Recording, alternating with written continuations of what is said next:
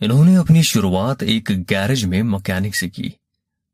جب یہ نو سال کے تھے تو ایک کتاب بھی چرائی جس نے ان کی زندگی بدل دی اور بیمل رائے کو اپنا فادر فگر مانتے ہیں یہ۔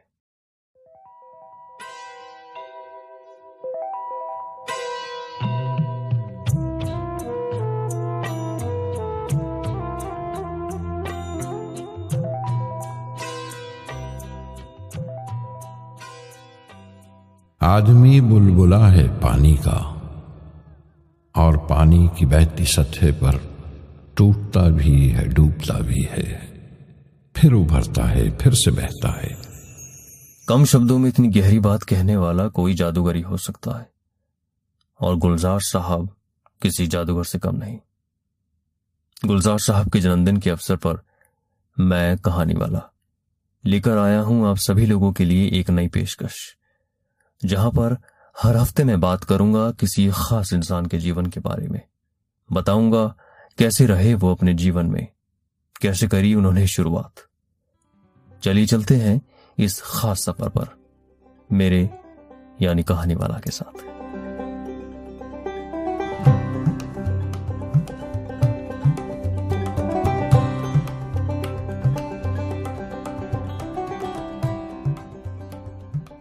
آج میں بات کر رہا ہوں سمپورن سنگھ کالرا کی یعنی کہ ہم سب کے گلزار صاحب کی۔ گلزار کا شبدی معنی ہے گارڈن یعنی باغیچہ۔ یعنی کہ وہ ایک کوی ہونے کے علاوہ ایک گیت کار بھی تھے، فلم نردیشک بھی تھے، نرماتا بھی تھے اور ناٹک کار بھی تھے۔ ماکھن سنگھ کالرا اور سوجن کور کے بیٹے گلزار کا جنم اٹھارہ اگست انیس سو چوتیس کو جھیلم ضلع کے دینا گاؤں میں ہوا۔ اور یہی وجہ تھی کہ وہ اپنا تخلص گلزار دینوی لکھتے تھے۔ لیکن بعد میں انہوں نے اسے چھوٹا کر کے صرف گلزار استعمال کیا۔ اور جب بھارت کا بٹوارا ہوا، تب ان کا پریوار آزاد بھارت کے امرتسر میں بس گیا اور یہ خود بامبے آ گئے، جہاں انہوں نے کافی چھوٹے چھوٹے کام کیے۔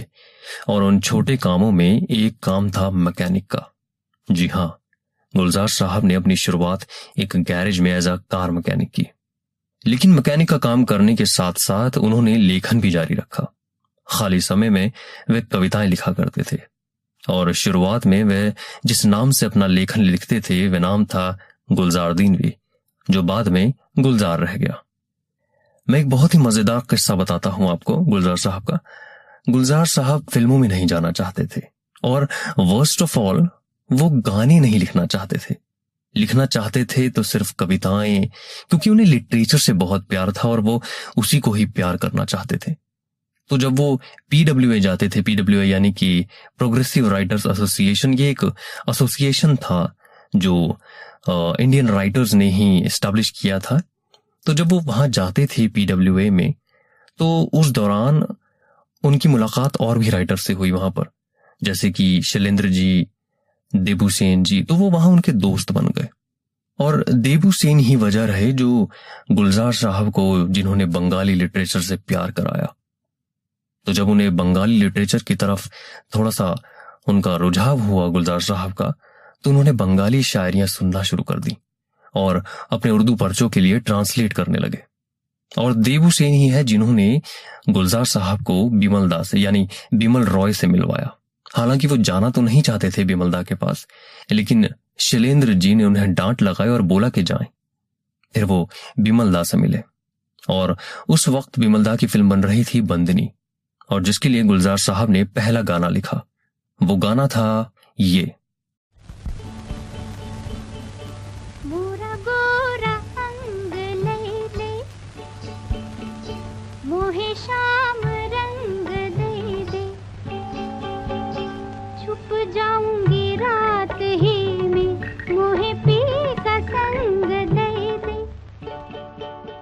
اس گانے کے پیچھے بھی ایک قصہ ہے کہ کس طرح سے گلزار صاحب نے یہ گانا لکھا یا یوں کہوں کہ لکھوایا گیا۔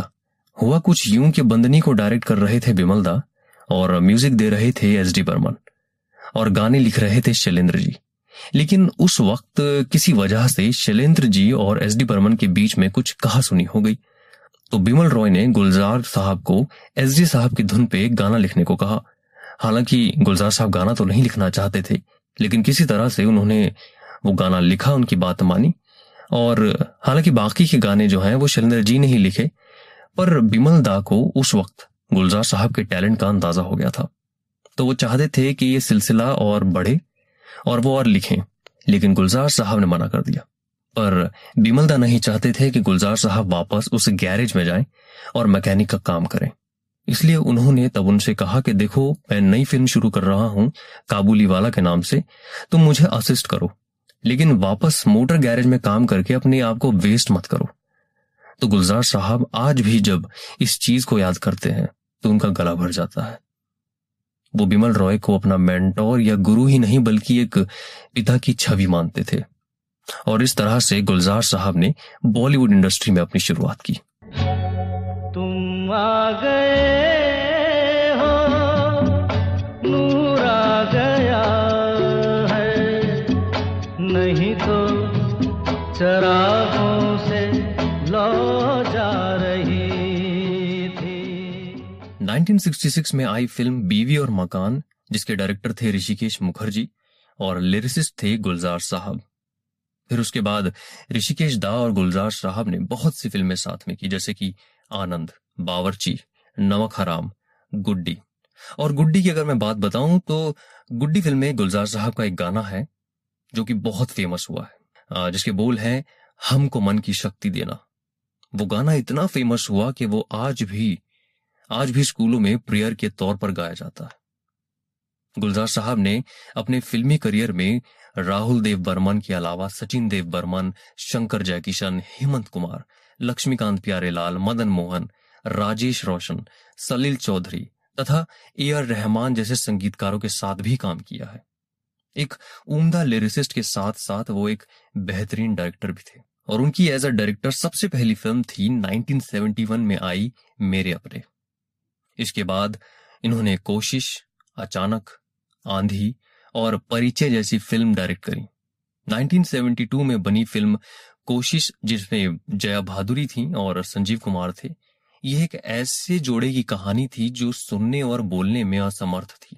اور اس خوبصورت فلم نے گلزار صاحب کو ڈائریکٹر کی ایک الگ ہی کیٹیگری میں رکھ دیا تھا۔ اس کے بعد گلزار اور سنجیو کمار کی کیمسٹری کچھ یوں بیٹھی کہ ان کی جوڑی آندھی موسم انگور اور نمکین جیسی فلموں میں پوری طرح سفل ثابت ہوئی۔ دیکھیے گلزار صاحب کا لکھنے کا طریقہ سلیکشن آف ورڈ سب جدا ہے باقیوں سے۔ یہ آپ مانتے ہیں میری بات۔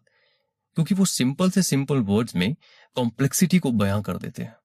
ایک قصہ ہے جو مجھے پرسنلی کافی پسند ہے کیونکہ یہ جڑا ہے آ، میری ایک فیوریٹ فلم سے۔ 1987 میں آئی فلم اجازت۔ اس کو ڈائریکٹ کیا ہے گلزار صاحب نے اور میوزک دیا ہے آر ڈی برمن نے۔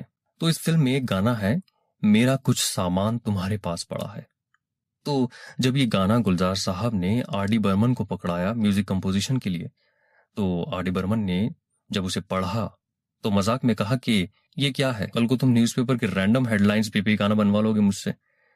تو وہ اس لیے کہا انہوں نے کیونکہ اس لیرکس میں ایک ٹپیکل بالی ووڈ سانگ کی طرح کوئی میٹر نہیں تھا، کوئی رائمنگ نہیں تھی۔ سب لائن الگ میٹر میں تھی۔ تو دھن کیسے بنتی؟ بٹ آڈی برمن تو آڈی برمن تھے۔ انہوں نے اس کی دھن بنائی اور اسی گانے کے لیے آشا بھوسلے جی کو best female playback singer کا نیشنل ایوارڈ ملا اور گلزار صاحب کو بیسٹ لیرسسٹ کا۔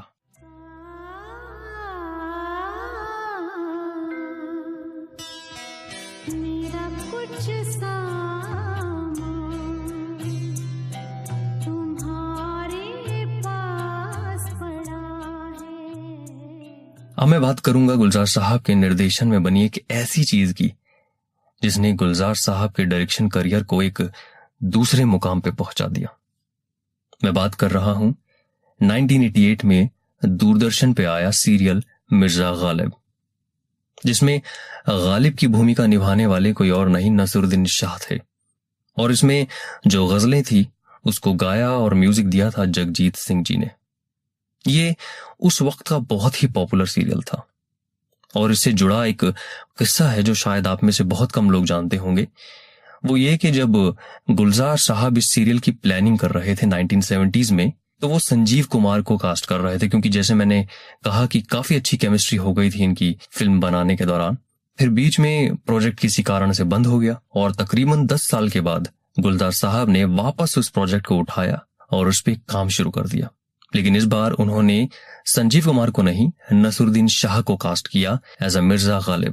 تو اس پر نصر الدین شاہ کی بھی ایک سٹوری ہے، ایک چھوٹا سا قصہ ہے۔ کہ ایسا کیا ہوا جو انہوں نے سنجیو کمار کی جگہ نصر الدین شاہ کو کاسٹ کیا؟ ایکچولی میں ہوا کیا تھا کہ نائنٹین سیونٹیز میں جب نصر الدین شاہ کو یہ بات پتا چلی کہ گلزار بھائی مرزا غالب پر ایک سیریل بنا رہے ہیں اور اس میں غالب کے رول کے لیے سنجیو کمار کو کاسٹ کر رہے ہیں، تو ترنت نصر الدین شاہ نے گلزار صاحب کو ایک لیٹر لکھا۔ اس میں لکھا تھا کہ سنجیو کمار کو جو آپ کاسٹ کر رہے ہیں، غالب کے رول کے لیے وہ سراسر غلط ہے، کیونکہ وہ گجراتی ہیں تو شاید وہ جسٹیفائی نہ کر پائیں اس رول کو۔ تو اس رول کے لیے آپ مجھے کاسٹ کریں۔ تو ایسا لکھ کر گلزار بھائی کو انہوں نے لیٹر بھیج دیا۔